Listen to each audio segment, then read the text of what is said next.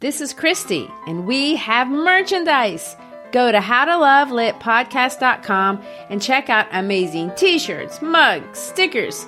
If you love great quotes, we have some of our favorites. If you love silliness, check out our mascot, Brain Man. Go to how to love lit podcast dot com, click on the shop button, and find something for that person who needs to be reminded that we are fashioned creatures but half made up. Mary Shelley said that.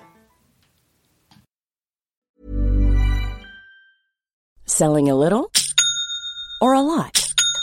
Shopify helps you do your thing however you cha-ching. Shopify is the global commerce platform that helps you sell at every stage of your business. From the launch your online shop stage to the first real-life store stage, all the way to the did we just hit a million orders stage. Shopify is there to help you grow. Shopify helps you turn browsers into buyers with the internet's best converting checkout. thirty-six percent better on average compared to other leading commerce platforms. Because businesses that grow, grow with Shopify. Get a one dollar per month trial period at shopify.com slash work. Shopify.com slash work. We proudly welcome artist Samantha Sherry as our sponsor on the How to Love Lit podcast. Sam is a world-class artist specializing in animal portraits. We invite you to check out her work at samantha sherry dot com. Tell her Christian Gary sent you. Again, samantha sherry dot com.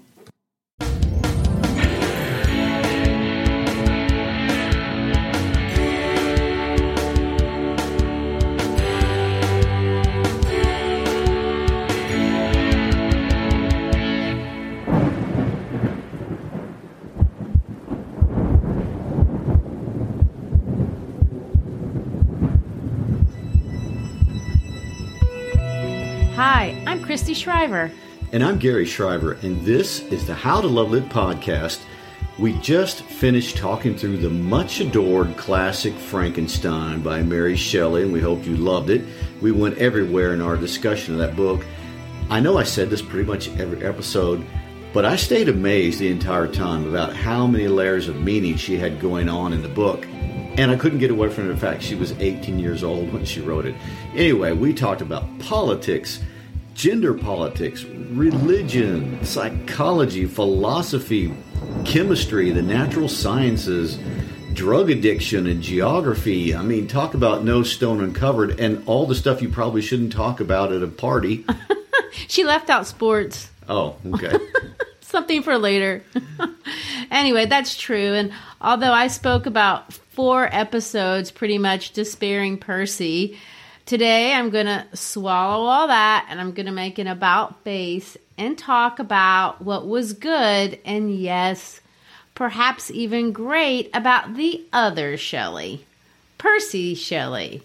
I think he's the less famous of the two. Hoo-hoo, ironic, although I'm not really sure if that's true. But in fairness, Percy really is a good or a great writer, honestly, of lyric poetry, and definitely worthy of study. So today we want to highlight, uh, sadly, only one. I'd love to do more because uh, he does have some great books, or not books, but works. But we had to choose just one or we wouldn't have time. And I decided to go with the sonnet, Ozymandias. And yes, as much as I hate to admit it, there is a lot to say about this brilliant yet troubled young man. And he will always be young. And because guess what? He died at age twenty-nine. That's young. Uh, well, uh, there's a spoiler for you. I, I think Mary Shelley would be the first to tell you that people are most often not all good or all bad, although she did create some pretty perfect people in her fiction. I mean, but that's fiction. And uh, we in real life are, are just people, and complicated and messy and passionate and sometimes misguided and sometimes good and, yes, sometimes even evil. But it's never just one thing. I mean, to make everything or anyone all good or all bad in psychological terms is what we call splitting. And that is actually a, a function of childhood thinking. And so we have to look at everyone like that from Mary Shelley's point of view with all the complications. But for him, perhaps it's even more obvious. And not one thing, to me, is a wonderful way of looking at Percy Shelley. He's so interesting, although at times it's infuriating. So I think we should just lay it out there and make the case for really the greatness of this man. All right. Well, I mean, although I will say one thing I did find interesting as I started reading a little bit about him is that he hasn't always been really well received by his countrymen. No, he hasn't. Or even his family. More uh, so. And that persisted well in the twentieth century for a lot of reasons. In fact, I found some really terrible things people said about his work, not just his personal life. And these are the opinions of people you might recognize. T S Eliot said he was humorless and pedantic. Oh, dear. I saw where one contemporary critic called his word, his work, driveling prose run mad, or worse, the production of a fiend and calculated for the entertainment of devils in hell. I mean, that's, that's a pretty... horrible. But it's a very creative insult. Tell me how you really feel there.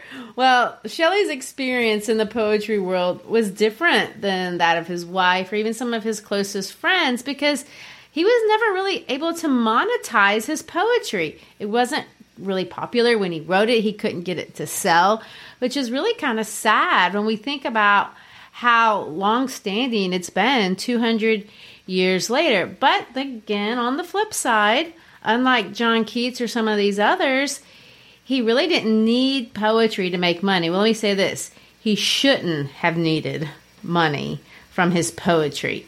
He was a country gentleman of the best sort. Born in seventeen ninety-two, his father was a member of Parliament, and his father had lots of money. So Shelley's life growing up is what we call one of great privilege. He was raised learning to ride fancy horses, to shoot, and do all the things English gentlemen growing up did. Basically, what we see in Julian Fellowes shows. And he loved those things. He really did. True. I, and, and I would in, too. In that financial sense, he was very lucky. But that didn't mean that he was without problems. I mean, he had quite a few, albeit he created several of them himself. Uh, we should start with the fact that he attended Eton, of course. Of course. uh, but Eton, I'm getting the impression, can be a rough place. At least it was for writers. Uh, we've had more than one struggle there for the writers, and Shelley is in that club. Uh, other students there were cruel to him. Apparently it was smaller, perhaps shy, uh, and the older boys literally chased him with mud balls and called him Mad Shelley, which was their version of bullying. That's horrible and truly is inexcusable. But let me play the devil advocate, even though there is never an excuse for bullying of any kind for any reason under any circumstance. But I have to wonder what his experiences like were really like there.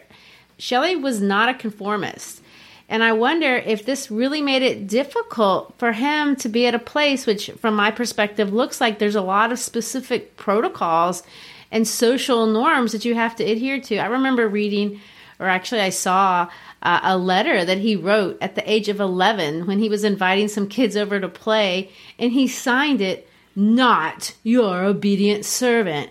And of course, the proper and common way for a gentleman to end their letters was "your obedient sir- servant." So I kind of get this this impression, although that's kind of a playful story, that he just couldn't help like taking this adversarial, contrarian position. And mm-hmm. although that can be cute, it really It seems to have always caused him quite some trouble. Yes, and the fact that he didn't learn from that is really amazing. So, I mean, there's no wondering about how his antagonistic views got him in terrible trouble at Oxford. I mean, at Oxford during this time period, every student had to sign a statement of belief agreeing to the basic tenets of the Church of England. Well, it it just wasn't in Shelley to sign it and let it go, especially if he didn't believe it. What he did was co-write and distribute a pamphlet called The Necessity of Atheism. And not only did he pass it around campus, but he very boldly mailed it to various bishops of the church. So like, atheism wasn't one of the tenets of no, the Church of England? No, apparently it was not, but he thought they should be informed. And not unexpectedly, he got the pushback oh, no. that you would anticipate. I mean, he was immediately kicked out of school. And the girl he was engaged to, a girl named Harriet Grove, she broke off the engagement and instead married a clergyman. her parents had set her up with. Well, she's like, I'm not an atheist. I'm not. Oh, well, he wasn't really all that upset. It doesn't seem, because of this particular rejection. Well, uh, he was already into free love at that point. And another thing he was into, which today isn't all that unusual, but it was for that time period. And it made him look like quite the oddity. Uh, he was a vegetarian, and he was a vegetarian for health reasons. So that's so progressive, I must say. Well, so this, as much as the free love commitment, really labeled him as a radical in the circles that he traveled in. Gentleman circles. Well, I'm going to refrain from trying to inject my opinion on this next part of his story.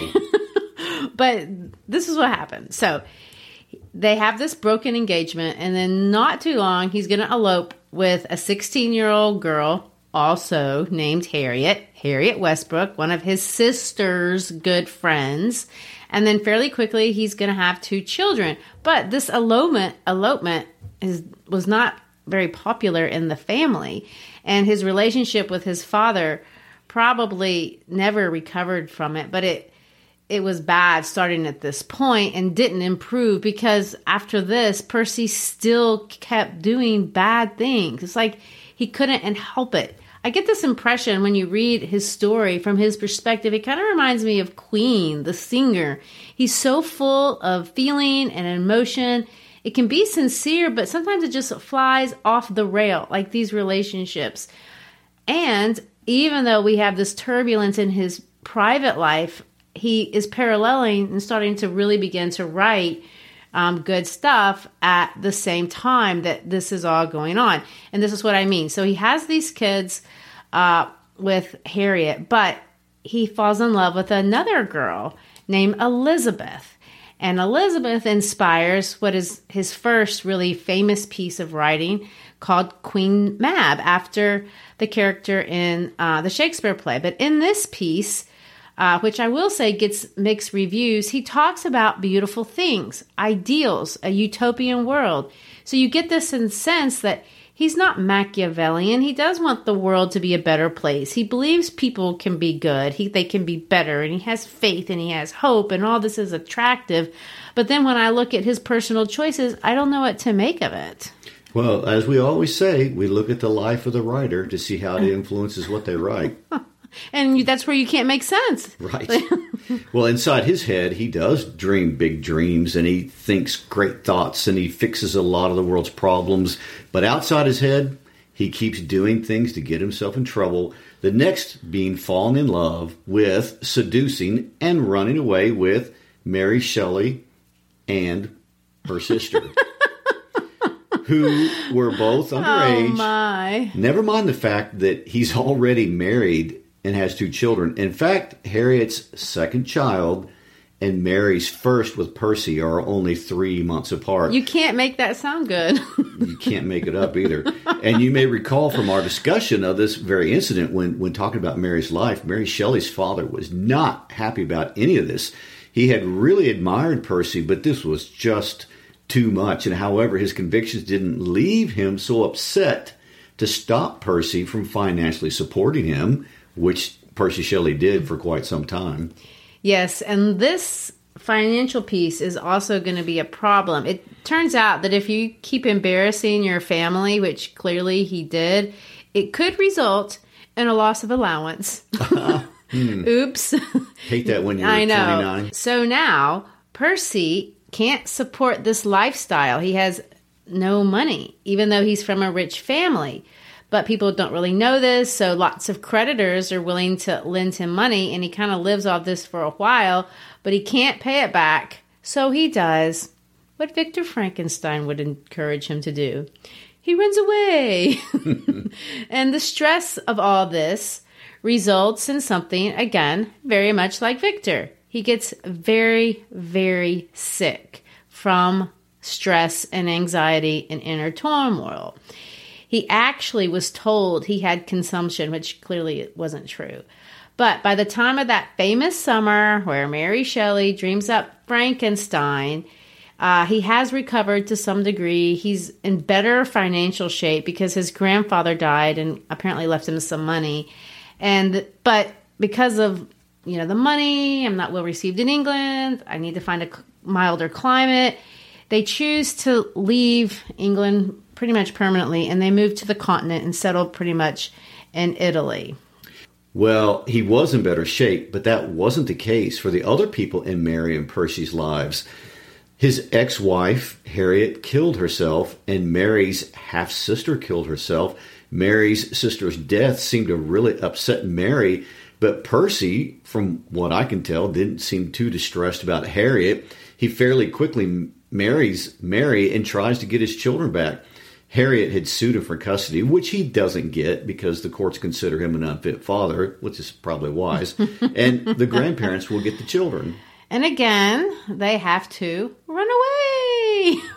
So for the next four years, uh, they're mostly in Italy. And all the scholars agree, really, that this is really where we get his best stuff.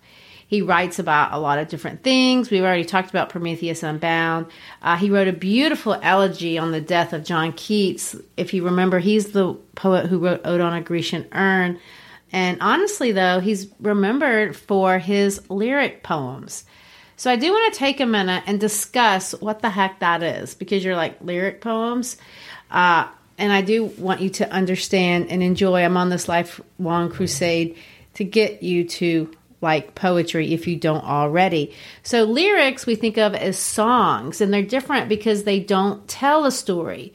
So when we're when we read, normally what we do is we're looking for a sequence of events. We're trying to analyze a character. And because that doesn't happen in lyric poetry, we don't know what to do with it. We're not trained from that, because ever since we're kids, we tr- we're reading storybooks, and that's what we look for. And so when we can't find it, we're tired and we're bored, and we and this is what my students say. What's the point? What's this? There's no story. But it doesn't have to be frustrating. And so when we look at this poem, I don't want you to look at it that way. It can be refreshing. And I mean it in the same way that people say fly fishing is refreshing, although I've never done that. But yesterday I was in a Zoom meeting, which is what we do now in quarantine life. And a friend of mine was talking about how wonderful fly fishing is. And I asked her, what makes fly fishing better than regular fishing? Because I kind of find fishing dull. And she said, well, fly fishing completely engulfs you. It engages all of your senses, and it makes you focus all of your mind. You have to look at the current, and you have to feel the wind. And she talked about other stuff that you have to do, but I can't remember any of that. But what I do remember is she said, because you have to focus and think about fly fishing, it removes anxiety and worry that you may have already had in your mind from anything else in your life. And that is the same thing that lyric poetry specifically is supposed to do. So in order to enjoy it, you have to focus on it. And really, you have to think about it in a different way, because unlike prose or a news article, it doesn't mean anything. And now you're saying, what does that mean? It doesn't mean anything. And that makes it sound like it's unimportant. But historically, actually, that's been a very important part of it, because you, as a participant, you have to find the meaning there. So let me put it this way. When you say something in a poetic form, you can say pretty much anything you want and get away with it. Things that would be totally socially inappropriate in any other context. So let me give you a quick and dirty example. Just take rap music. And I don't want to disparage rap music. I'm not trying to do that. But rap artists are the closest things that we really have in popular culture to lyric poetry.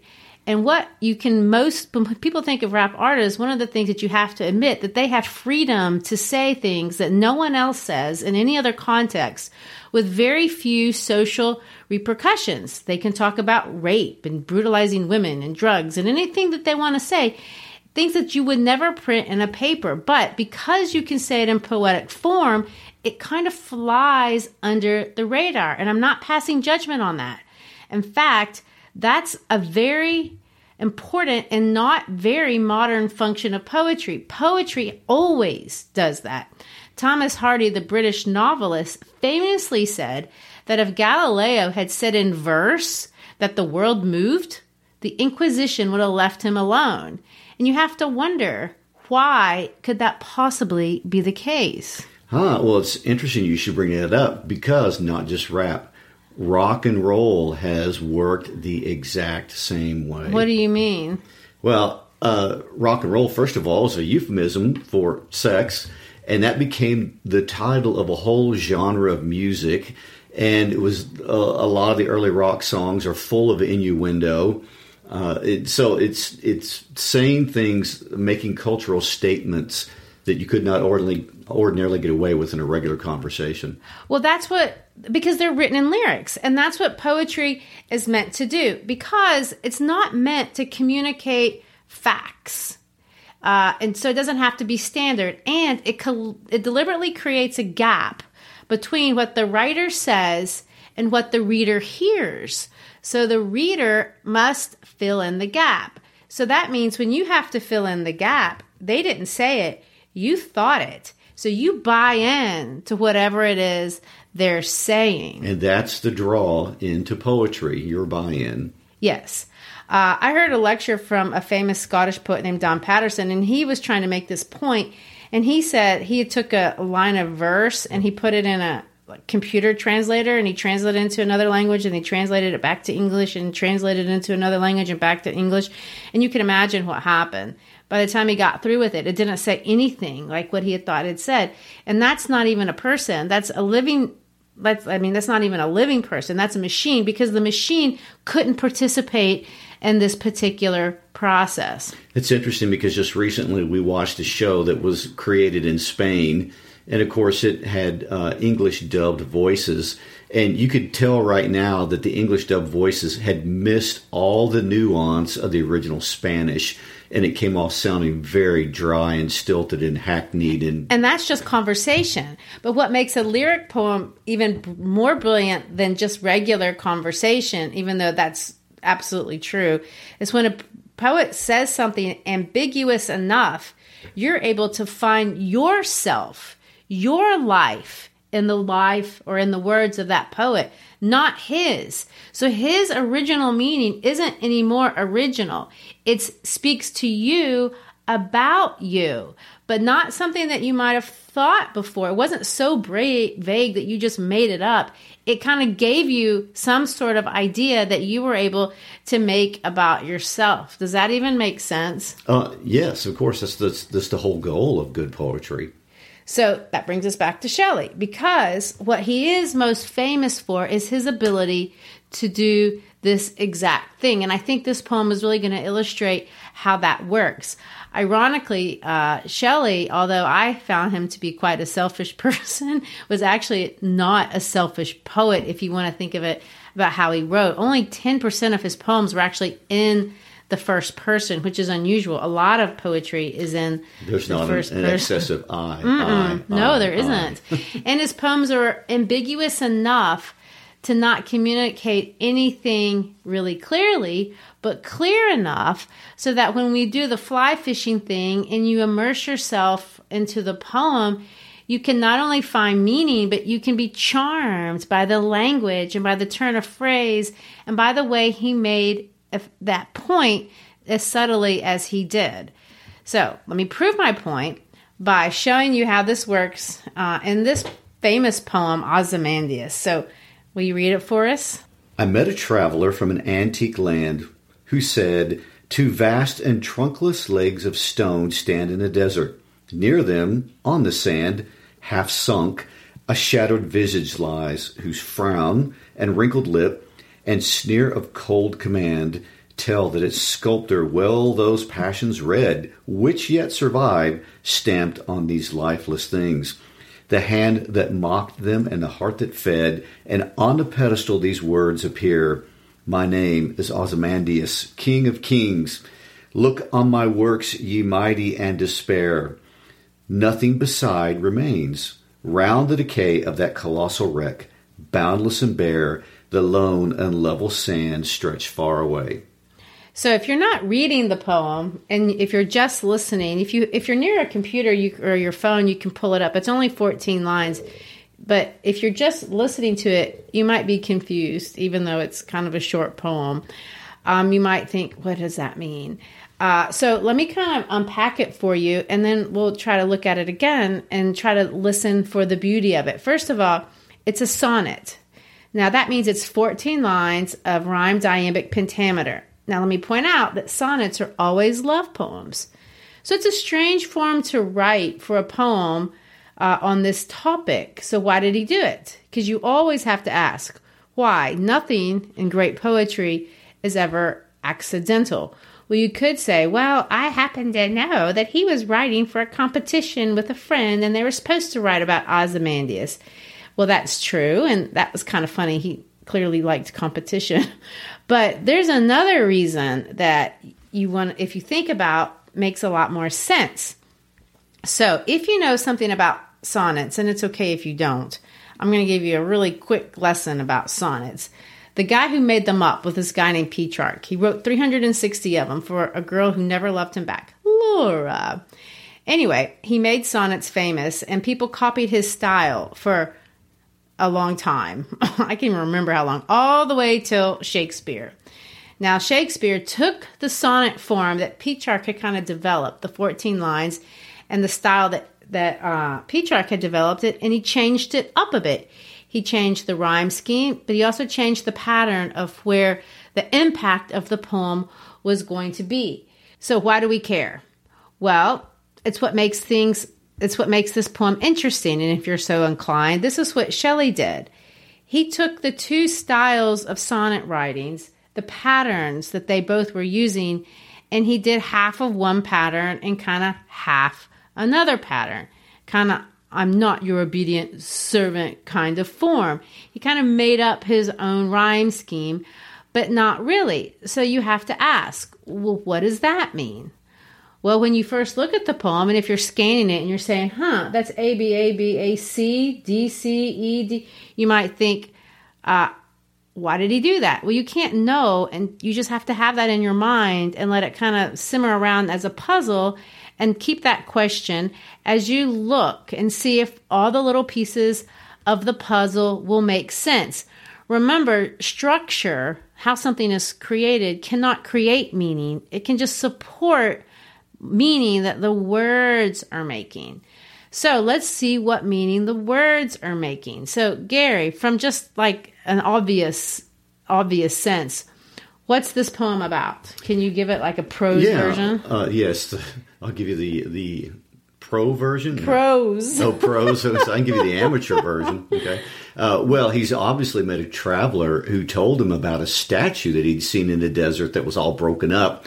I mean, he describes the statue, and the the face is grumpy and cold, and there are words at the bottom that say, "My name is Ozymandias, King of Kings. Look on my works, ye mighty, and despair." I think you nailed it. So here's the question. Uh, who's Ozymandias? I mean, that's the title, and obviously he's important. So can you give us some context? Well, as the historian, yes. As the historian. I can do that. Uh, I don't know any Aussies. It's not Ozzy Osbourne yet, no? Oh, my gosh. Well, historically, Ozymandias is the Greek name for Ramses the Great, or uh, Ramses the Second of Egypt. In Memphis, we love this guy because for many years, his statue was in front of the biggest landmark in Memphis. As you look across the Mississippi River, that is the Memphis Pyramid, I'm for sure those who have ever seen it. Percy knew that. Yes, he did. It was coming. I'd like to also point out we have a, a high school in this town whose mascot are the Pharaohs. Yes. So, uh, anyway, oddly enough, Bass Pro Shop has taken up residence in the pyramid that Ramses uh, used to be at, and Ramses has been moved to the University of Memphis, so you can still visit him there. And anyway, the real Ramses, not the Memphis Ramses, is widely considered to be one of the greatest, if not the greatest, of the pharaohs, although a lot of modern scholars think he was the greatest of all propagandists among the pharaohs. He definitely stands out as being the most famous even today of all the pharaohs. He lived to be ninety-six years old, and his reign was truly long and peaceful for the most part, after several important conquests, but but it was also very You can't very be peaceful prosperous. Until you take what you want. Yeah, there is that. Because, uh, one of my favorites, because Yul Brynner played Ramses in the famous movie, The Ten Commandments, a lot of people associate him with the Exodus story in the Bible as being the Pharaoh of the biblical account, but there's no real physical evidence for that. Uh, in fact, it's likely not true at all. Huh, that's interesting. Okay, so now we know that Ozymandias was actually a real person. So let's go back to the structure of the poem. The first thing I noticed after the rhyme scheme and that it was a sonnet is that most of it is just one long sentence. So you have this really long sentence, and then there's three short ones. And when you're reading it, and I really noticed that when I try to read this out loud, because you have trouble finding a place to stop to breathe, it's hard to break up the first one, and you're really not supposed to. It, it goes quickly. So you have to read poems, obviously, not according to stopping at the end of the line, but where the punctuation tells you to break. And that makes it kind of fast at first, but then you have all these commas, and then there's this colon, and there's an exclamation point. And all of things like this kind of push certain things to be more important than others. Okay, so I'm going to go back and read the first sentence. And Gary, tell me if you hear anything. See if you notice anything in terms of tone. I met a traveler from an ancient land who said, two vast and trunkless legs of stone stand in the desert. Near them, on the sand, half sunk, a shattered visage lies, whose frown and wrinkled lip and sneer of cold command tell that its sculptor well those passions read which yet survive, stamped on those lifeless things, the hand that mocked them and the heart that fed. And on the pedestal these words appear, my name is Ozymandias, King of Kings. Look on my works, ye mighty, and despair. Huh. That's quite a long sentence, and I struggled trying to keep up with it. That's right. Well, the first thing I noticed is there's a lot of S sounds, a lot of S. Yes. S, and then I heard those hard C sounds uh, a lot. So the, the next thing I noticed is that at first that tone seemed to be neutral or apathetic, like, I met a traveler, so kind of like, this is not me, this other guy said all this. And then the last thing was where uh, we got to the sculptor. I mean, I got a little confused as to who he was talking about, whose hand and, you know, and whose heart. At first, I thought he was talking about Ozymandias, and I thought, no, he's talking about the artist. Exactly. And you did notice the tone shift. The attitude of the artist is not the same as the attitude of the traveler or whoever I is. That artist doesn't necessarily have a favorable view of Ramses. And I think that's kind of where you hear that sounds. When you hear harsh sounds like that, that's cacophonous. It sounds rough in English, and it sounds cold, and it really stands out against the S sounds. The S sounds of the sand in your ear. And then you get harsh, cold statue. So back to what I mean by the reader making meaning, look at the interpretations I just did. Like I made just from the sounds. That's me putting my mind, and that was you putting your mind and looking to what you see. So we were constructing pictures in our mind, pictures of the desert, pictures of the mean face. Okay, finish. Let's finish out the rest of the poem and see if we can talk meaning. Nothing beside remains round the decay of that colossal wreck, boundless and bare, the lone and level sand stretched far away. Notice anything? Uh, well, the obvious thing is the tone has changed again. I mean, it's sarcastic now. Um, I noticed the phrase King of Kings, which is, uh, that's actually a Bible term used for God and Jesus in the Christian New Testament. And there's the, the random capital letter of mighty that isn't grammatically correct even. So there's some alliteration, you know, like boundless and bare and then lone and level and the sands and stretch. So how are you going to make meaning out of this? Well, clearly, the first thing I think that's quite obvious is he's making fun of Ozymandias. Ozymandias isn't God. He's clearly not the King of Kings like Jesus. He's not mighty, at least not in this poem. He's all crumpled up. It's incorrect to capitalize that word in the same way that it's incorrect to capitalize him. Wreck and remains and round also alliterate, by the way, because even though they're not side by side, they're close enough to our ear can kind of put those R's together. So I think that that's important because we're saying kind of Ramses is a round wreck, boundless and bare. That kind of highlights the emptiness. The words feel barren and empty. So it's not just the landscape, but the statue too. Lone and level, as well as sands and stretch, all support that this same idea. So it's like repeating the same thing three times. He really wants you to know this guy, broken up, is out in a vast sea of nothing and is a total nothing. So what might the theme be? Uh, it, well, it seems to me that he's criticizing Ozymandias, so I guess we can say he's criticizing all rulers who think they're so powerful. And even if Ramses the Great can be a nothing in the desert, I mean, how much more for lesser rulers? Yeah, I think so too. That's obvious. I mean, he's clearly criticizing that this guy who thought he was so great in real life, who would last forever, last forever, is nothing. So let's go back to the form. Now let's think about sonnet. It's a love form. So who loves who? Well, clearly Ozymandias loves Ozymandias. But maybe uh, that's all who loved him. The artist doesn't seem to. The traveler doesn't even know him.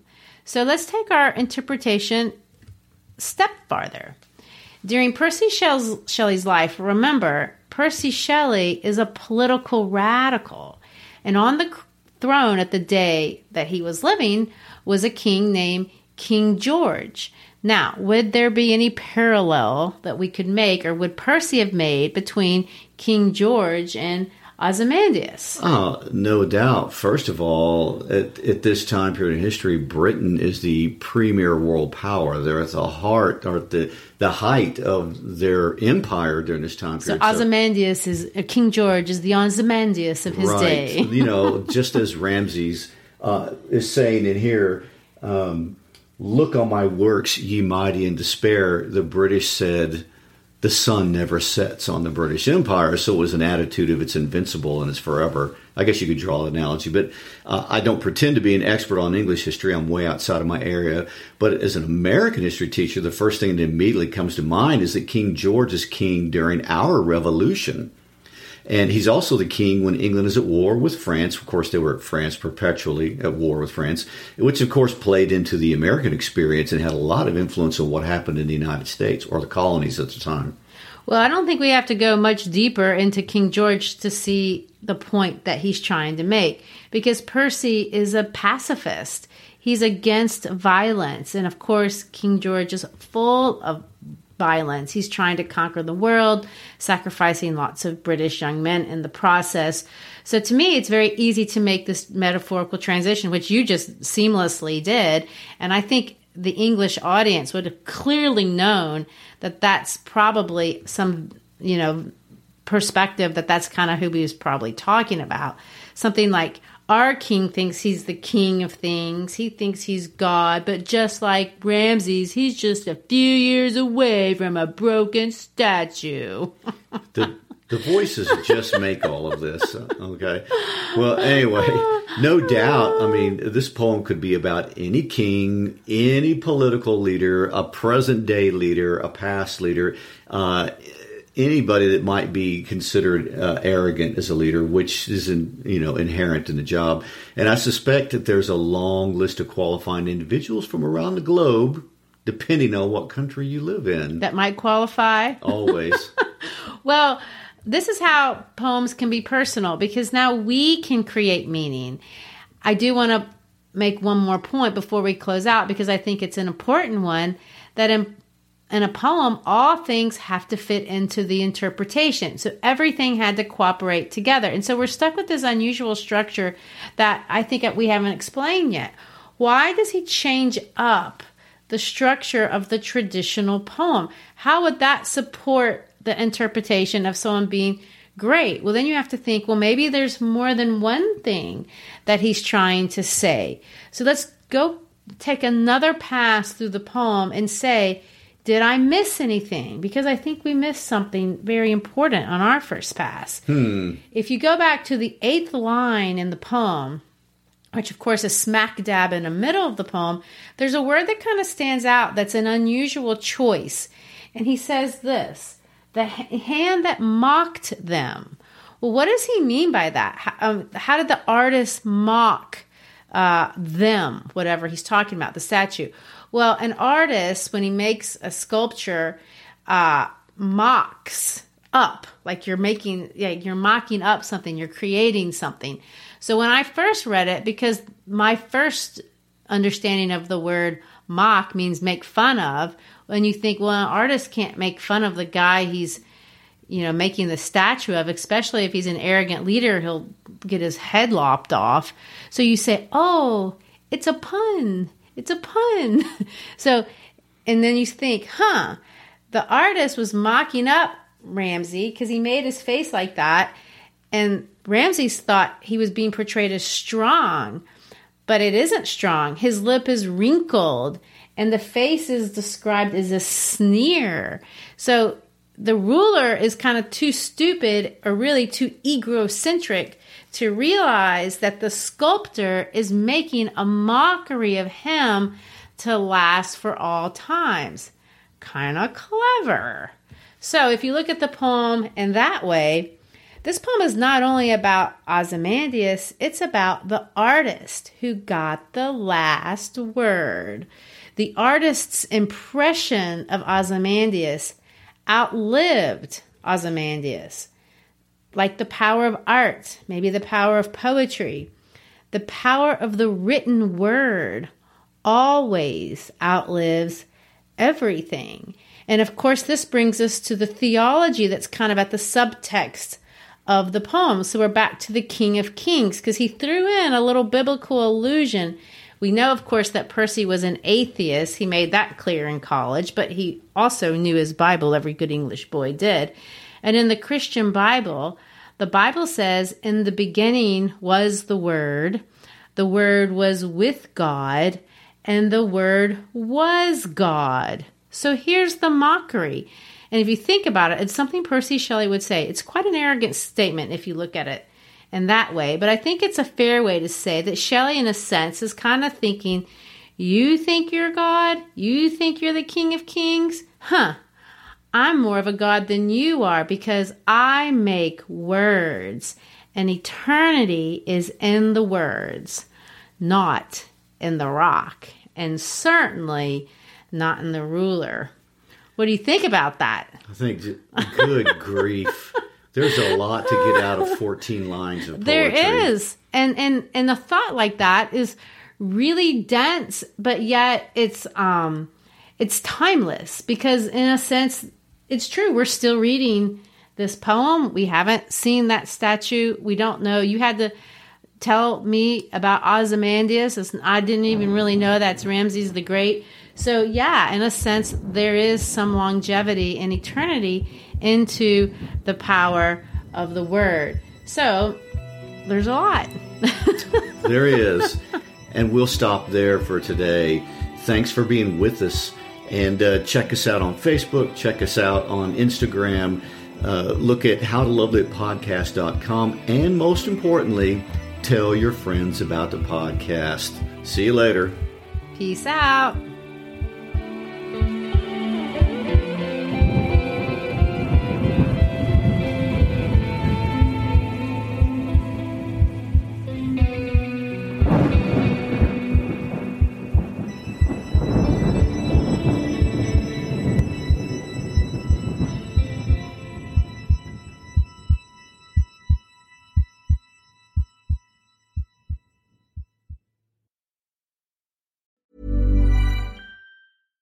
Hi, I'm Daniel, founder of Pretty Litter. Cats and cat owners deserve better than any old-fashioned litter. That's why I teamed up with scientists and veterinarians to create Pretty Litter.